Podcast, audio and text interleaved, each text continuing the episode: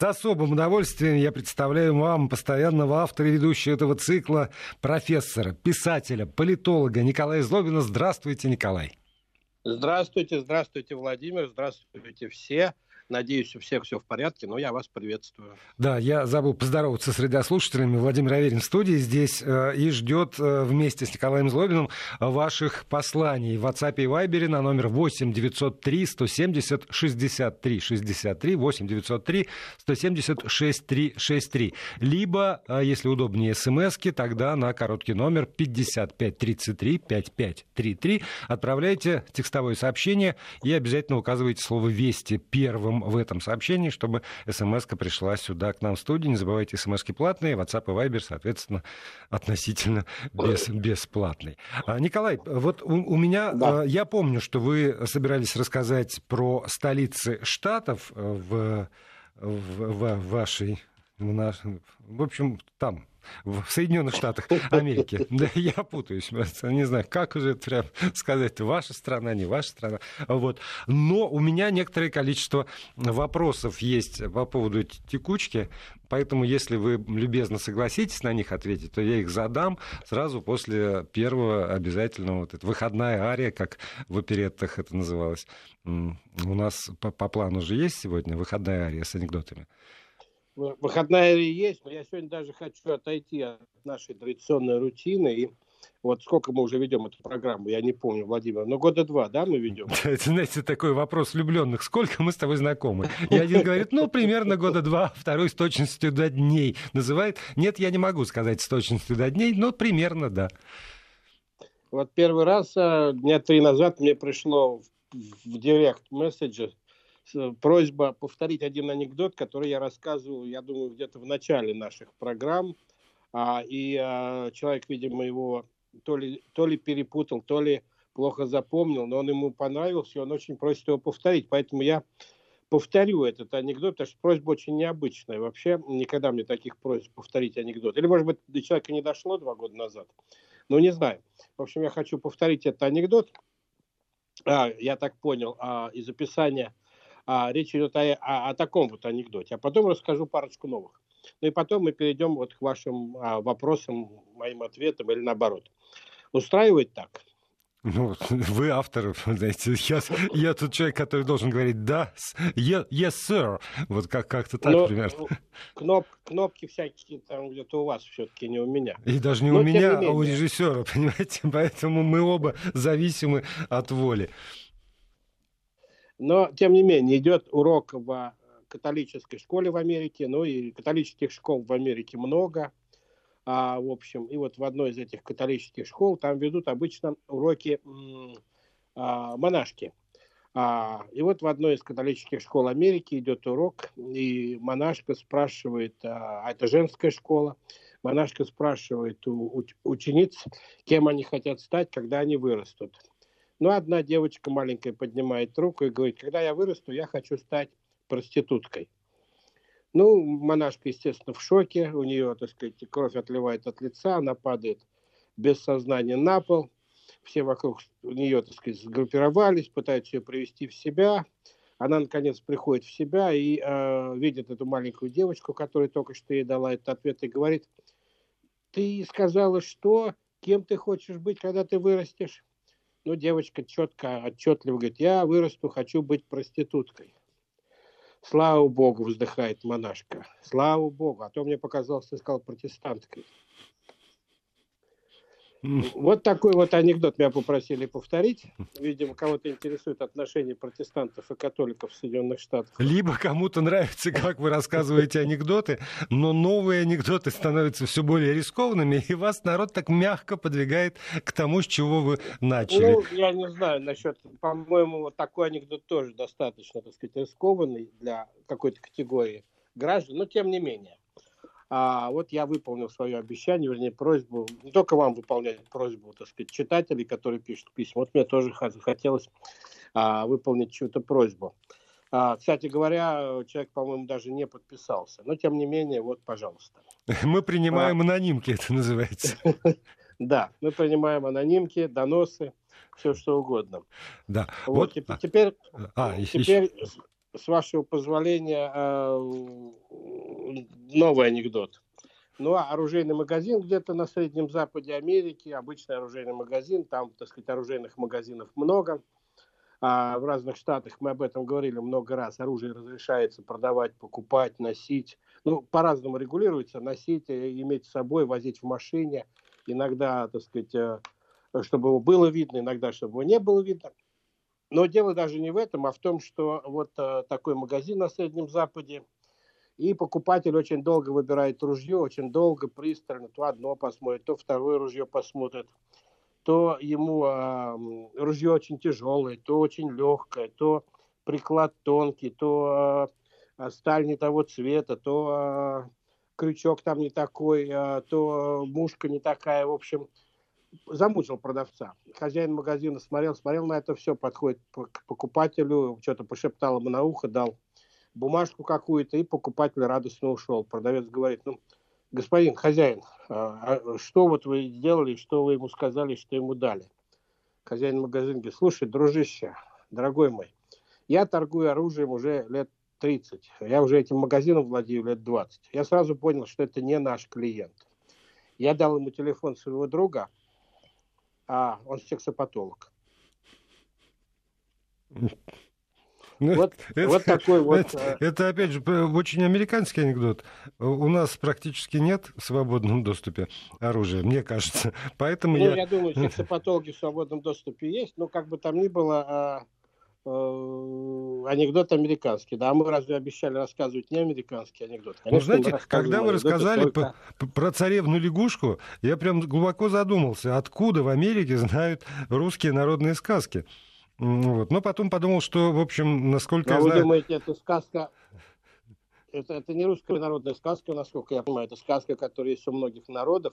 Вообще европейская какая-то сказка, которая, видимо, из одним из европейских волн миграции попала в Америку.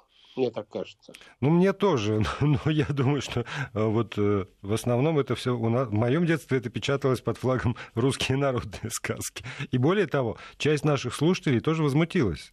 Как, как, ну, какая царевна-лягушка у них там в Америке? У них там и лягушек-то нет. Я уж не говорю про царевин. Вот. Но это ну, так, за, замечание по ходу. много, много, да. Но и хакеров немало. А откуда в русских народных сказках хакер? Да. А, давайте все-таки перейдем к текучке, да? Я, сейчас буду задавать такой длинный вопрос для того, чтобы было понятно, а, откуда, собственно, э, э, ноги, ноги растут. У меня есть ну, замечательные давай. друзья, которые живут в Калифорнии. Ну вот. И недавно мы созванивались, и э, они рассказывали про свое житье-бытие, и среди прочего сказали следующее. У нас в графстве, даже не в штате, у нас в графстве очень строгая э, женщина руководит санитарной службой.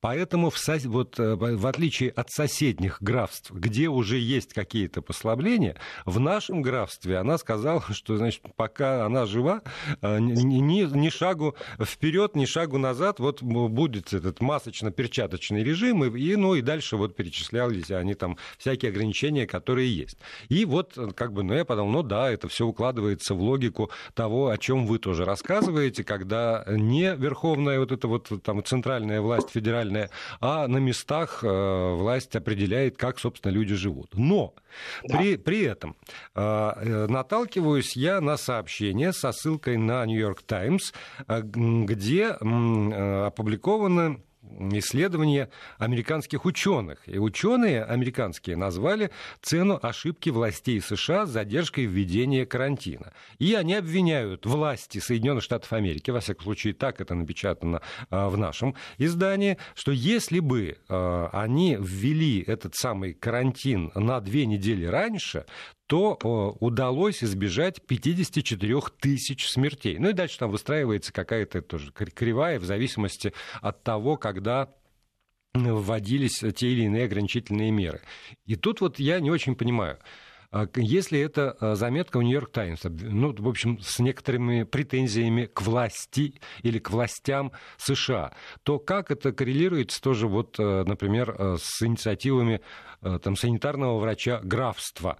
Тогда, тогда кто эти власти США, которые ответственны за то, что, когда и какие там карантинные меры вводились? Ну, а, в принципе, мы с вами действительно много говорили о том, что максимальное количество власти, максимальное количество возможностей влиять на то, как живут а, простые американцы, есть, конечно, у самый нижний, а, самого нижнего слоя американской власти, вот а, графство, а, города, мэрии, а, округа, потом может быть вот а, уровень штатов. И а, Америка ведь создавалась по-другому, чем большинство, чем практически все другие страны мира. А, и, кстати говоря, здесь на секундочку себя а, сам прерву на другую тему, извините, мою любимую тему. тему, связанную с американской исключительностью. Когда американцы говорят, что они нация исключительная, то а, большинство, практически никогда они не имеют в виду то, что вменяется им в вину, так сказать, вот в российских СМИ или в других СМИ, а, когда говорят, что это значит, что американцы имеют право действовать в мире там, или вести себя по-другому, им закон не писан там, и они вообще считают себя исключительными а, а, других людей второсортными. Это не совсем так, вернее, это не совсем так. Американцы говорят об исключительности совсем в другом смысле, о своей. Они говорят о том, что американское государство формировалось не так, как формировались традиционные а, ну, традиционные государства, старые государства, государства старого типа, которых подавляющее большинство на Земле. А, и особенность американского государства, кстати, заключалась в том, это очень важная особенность, что оно формировалось снизу. Когда люди стали жить, а это уже был достаточно продвинутый век, это не какой-то там, так сказать, а, а, время Древнего Египта, шумеров там и так далее – а, половцев, если хотите. Это достаточно продвинутые, не так далекие от нас века, когда люди стали жить и осваивать Америку, власти, конечно, там никакой не было, государства никакого не было. И первым переселенцам, там, первым фермерам, даже первым заключенным, которых туда высылали, им надо было как-то организовывать свою жизнь в том месте, где они, собственно говоря, и обосновались.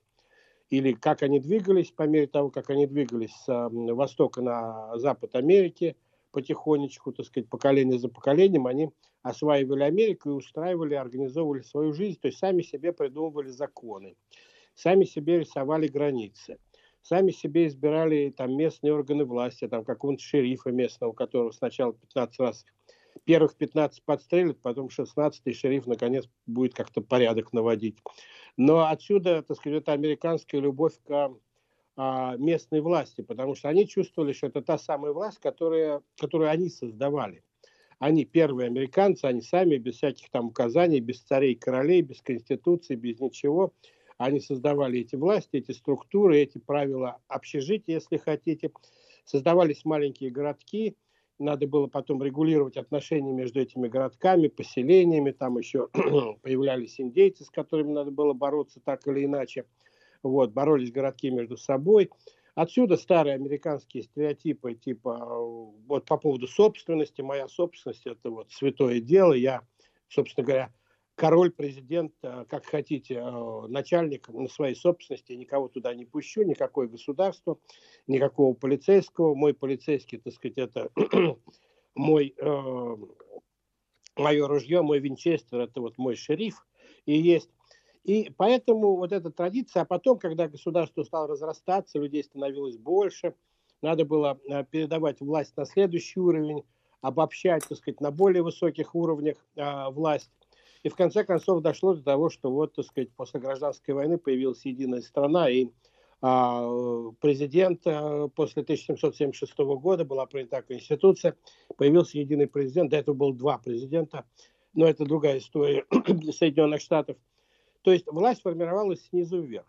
И вот американцы считают, что в этом смысле они исключительны, у них очень большие а, права, возможности и влияние местных органов власти, которые и налоги собирают, и никому не отдают, и могут влиять на жизнь граждан очень сильно. И в этом смысле они отличаются, исключительны из общего, так сказать, из общей картины того, как формировались современные государства а, суверенное государство, от слова суверен, вот король, суверен там устанавливал правила там и так далее. В Америке не было никаких суверенов, а попытка там британского короля установить свои правила над Соединенными Штатами, мы знаем, чем окончилось.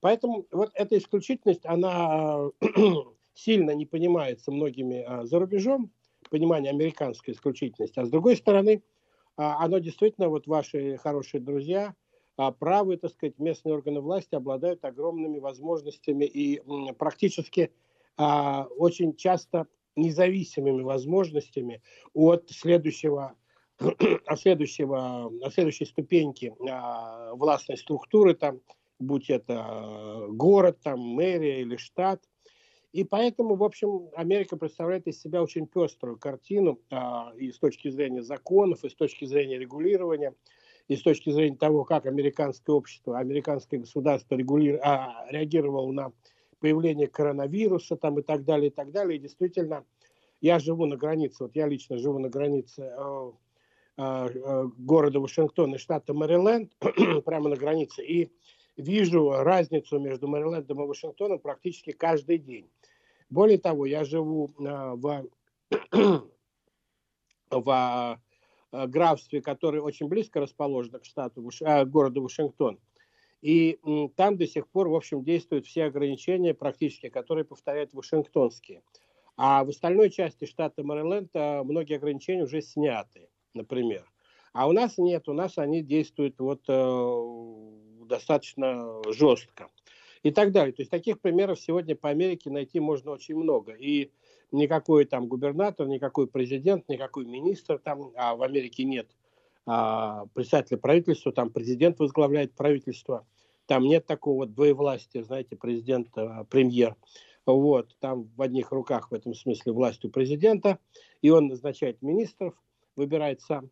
Вот, а как бы там ни было, а, не может, вот все эти люди не могут а, изменить, если местные власти решат что-то делать.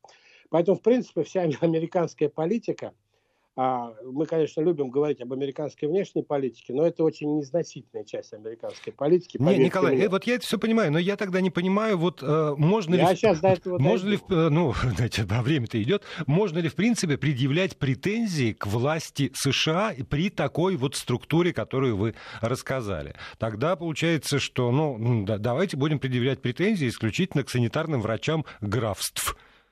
Ну, и... к ним тоже можно предъявлять претензии. Я уверен, что будут предъявляться много претензий. Но власти США, если говорить о федеральных властях США, у них есть а, огромный инструментарий, а главное, огромные возможности мониторить ситуацию в стране. Не в графстве, а в стране.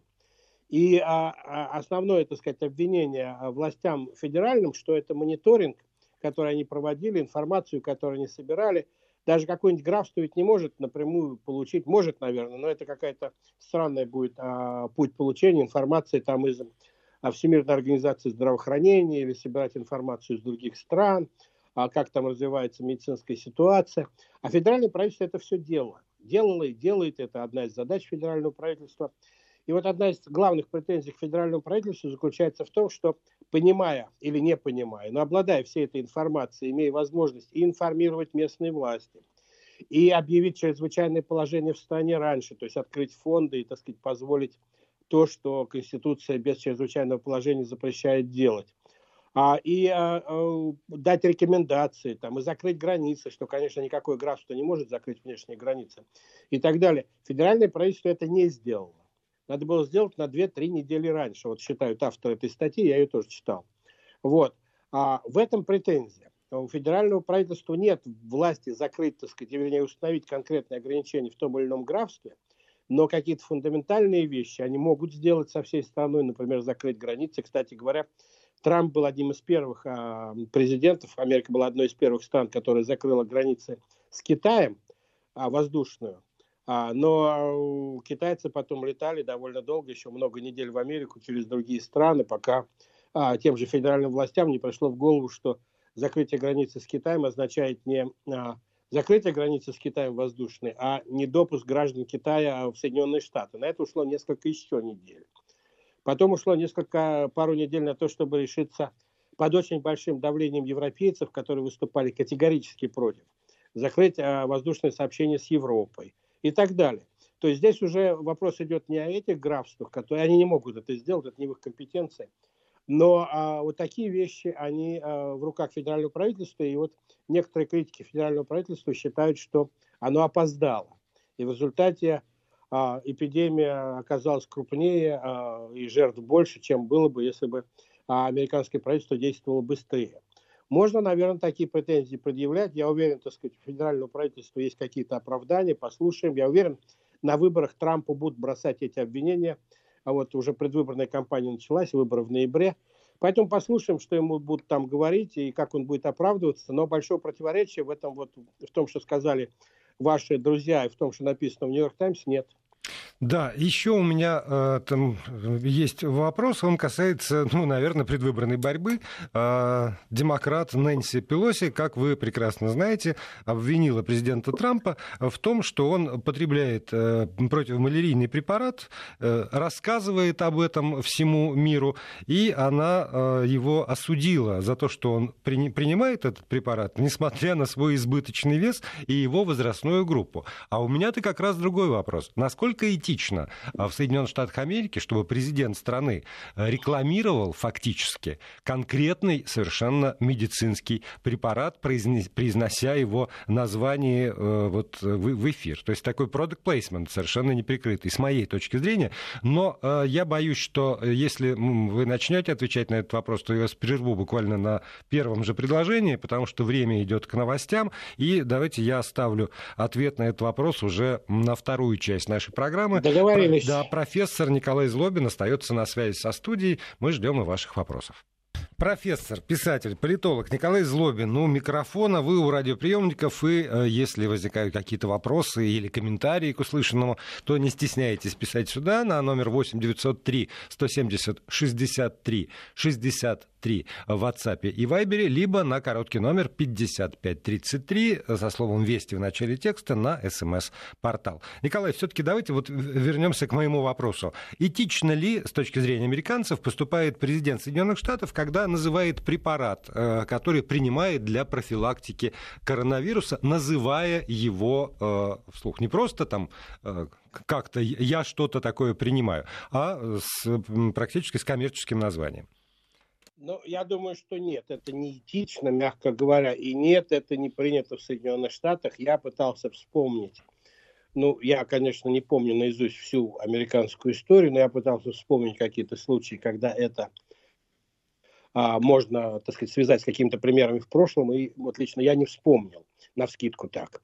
Я думаю, что и здесь Трамп ломает какие-то стереотипы, и причем довольно прямолинейно и жестко он действует, и действительно он там начал целую дискуссию по поводу этого препарата, и более того уволил своего а, медицинского советника, да, который выступал против этого препарата и говорил об его опасности. И, в общем, а, американские врачи как известно, крайне осторожно относятся к рекомендациям по поводу этого препарата, не только американские и европейские. Я не знаю, в России, по-моему, кстати, он рекомендован к лечению коронавирусом. Я могу ошибиться, но я не, не, не специалист, не, не принимайте мои слова за последнюю истину, но, по-моему, в России он рекомендован для лечения, а, используют для лечения. Но, может быть, Трамп сказать, пролоббировал, я понятия не имею, но для американской политической культуры это э, ненормально Хотя, с другой стороны, надо сказать, что Трамп вообще мало что делает нормального в рамках американской политической культуры последние три с половиной года, честно говоря. Вот. А может быть, он формирует какую-то новую американскую политическую культуру, и когда-нибудь мы будем от него отсчитывать новый, так сказать, политический стиль а, мировой. Он такой, знаете, первая ласточка, не знаю. Но как бы там ни было, э, в принципе, здоровье президента США является это единственное, что может оправдать Трампа. Здоровье президента США является публичной информацией. Он э, каждый год проходит э, серьезное медицинское обследование, и вице-президент проходит серьезное медицинское обследование, и э, эти результаты этого обследования являются публичной информацией. Американцы хотят знать о всех деталях здоровья своего президента, там и давление, и сердце, и какие болезни там, и так далее, и так далее. И там периодически возникает ситуация, когда э, в такой информации появляются э, те или иные препараты, которые тот или иной президент принимал или принимает для борьбы со своими болезнями. Но чтобы сам президент, так сказать, э, гордо говорил, что я вот это принимаю, это мне помогает, и именно этот препарат, который лечит эту болезнь. Хотя у, у врачей никаких особых доказательств этого, я так понимаю, нет. И более того, у этого препарата э, есть огромное количество побочных эффектов, очень серьезных побочных эффектов, насколько я могу понять, что его делает, в общем, еще э, более таким проблематичным. Но Трамп, да, Трамп ломает этот стереотип, вызывает а, довольно большую реакцию не только у Пелоси, там и много журналистов, и много врачей возмущаются этим. Но, мне кажется, Трамп, Трампу нравится, когда им возмущаются. Это, так сказать, повышает его рейтинги среди сторонников и повышает его, так сказать, а, упоминаемость в прессе.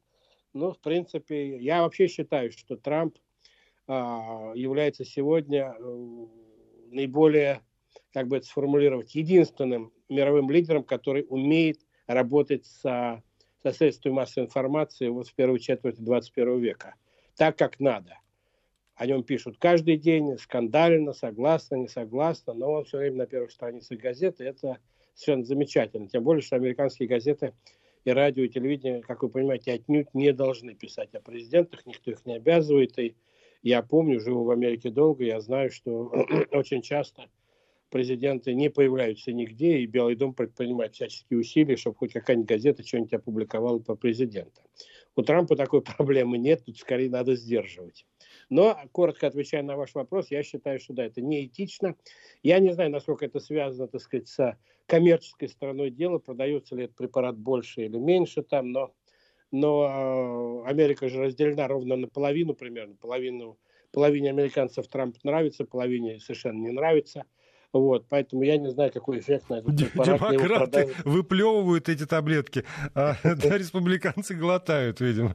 Подбирают и глотают. Там действительно очень серьезные побочные эффекты, насколько я помню из американских дискуссий. Не, не, я, не про то. Да? Давайте мы с вами не, будем тоже становиться вирусологами и фармацевтами. Но это все-таки не, наша профессия, поэтому вот... Э. А так, разве нет? По-моему, уже все это самое. Все уже мы вирусологи.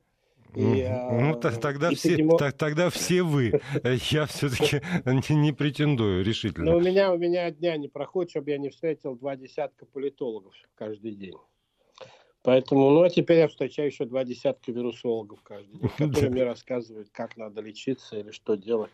У меня, у меня есть э, риторический вопрос, который меня мучает в последнее время э, по поводу вирусологов и политологов. Потому что вот э, когда... Ну, это, это вопрос не к вам, это раз зашел разговор. Когда все-таки выходит в эфир со мной, ну, или там где-то встречаюсь, разговариваю с учеными, Ого. которые занимаются медициной, то медики, ученые, как правило, все время подчеркивают, что знаний недостаточно, информации недостаточно, все изучают, поэтому делать какие-то категоричные выводы ну, довольно сложно.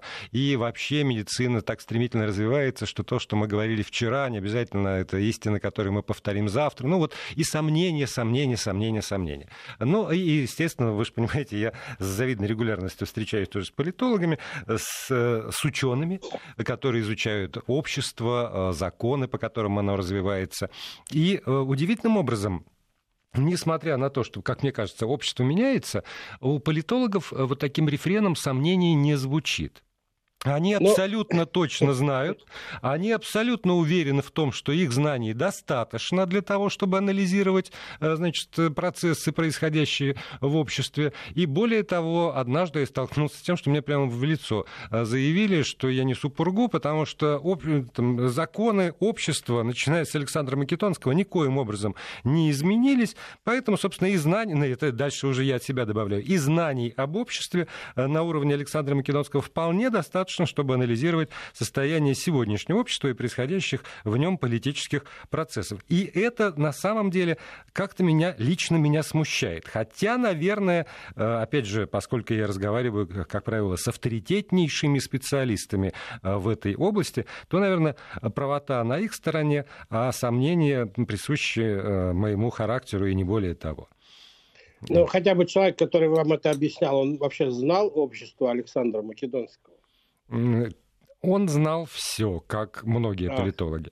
Вот. Ну, Но... Ну, на самом деле, если да, если ученый э, в любой области скорее человек, который подвержен э, сомнениям, неуверенности и понимает, что завтра может быть что-то открыто, что перечеркивает полностью э, все достижения, в которых мы абсолютно уверены сегодня, то, конечно, многие политологи, они абсолютно уверены в том, что они-то знают правду. Вы, Владимир, не представляете, сколько раз мне говорили, вот ты приехал из Америки, я тебе сейчас расскажу, что на самом деле происходит да, в России. Извините, у нас пауза. Вести ФМ. Я прошу прощения, пропустил эту нашу 45-ю минуту пресловутую. Да, Тех, ничего страшного. Тех, тех, техническую техническую вот. паузу, да. Вот. Ну вот мне часто говорят, я тебе сейчас, вот давай сядем, я тебе сейчас расскажу, что на самом деле происходит в России, в Кремле там или где-то еще. И э, человек начинает показывать, доказывать мне, что у него есть какая-то инсайдерская информация, которой нет ни у кого больше в мире, и он ее тут мне выкладывает.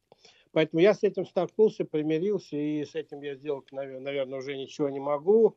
А, но вы правы, так сказать, а, вот а, такой вот политологи – это люди глубоко уверенные в себе. В общем, мне кажется, что, может быть, традиция политической аналитики пришла с Запада, может быть, из Америки, может быть, да, американская самодостаточность и уверенность в себе передалась и политологам всего мира.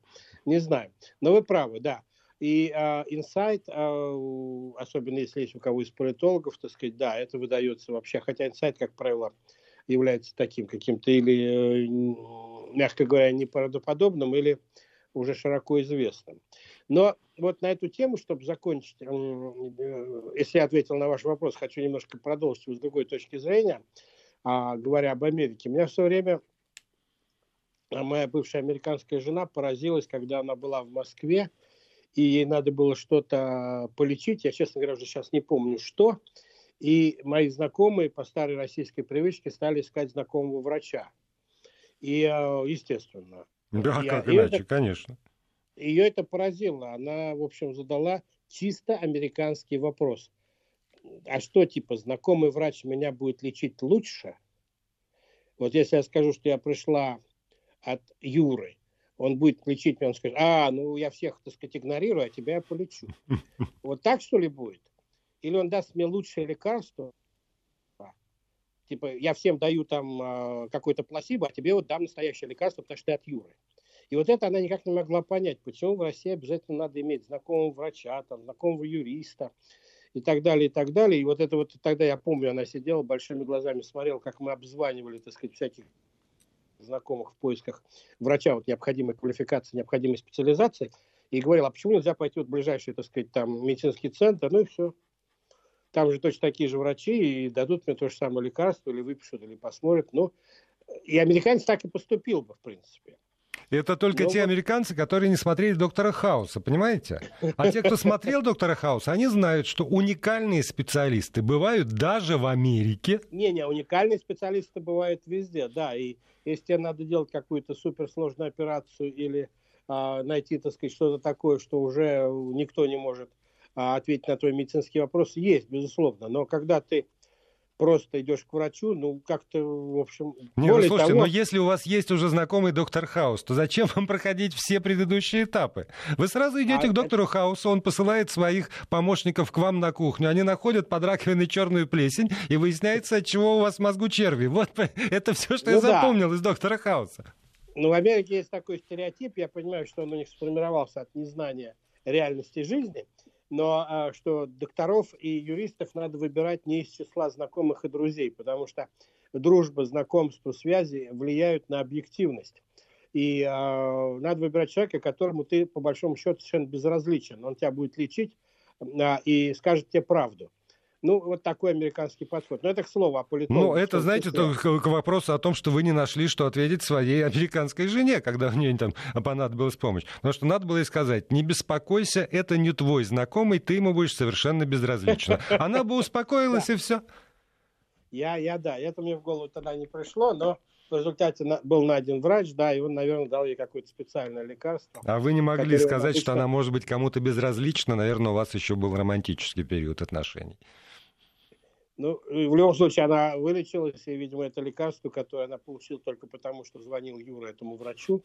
Другие, наверное, были недоступны, так сказать. Но, как бы там ни было, все закончилось хорошо. Но она, помню, потом несколько лет мне вспоминала эту историю.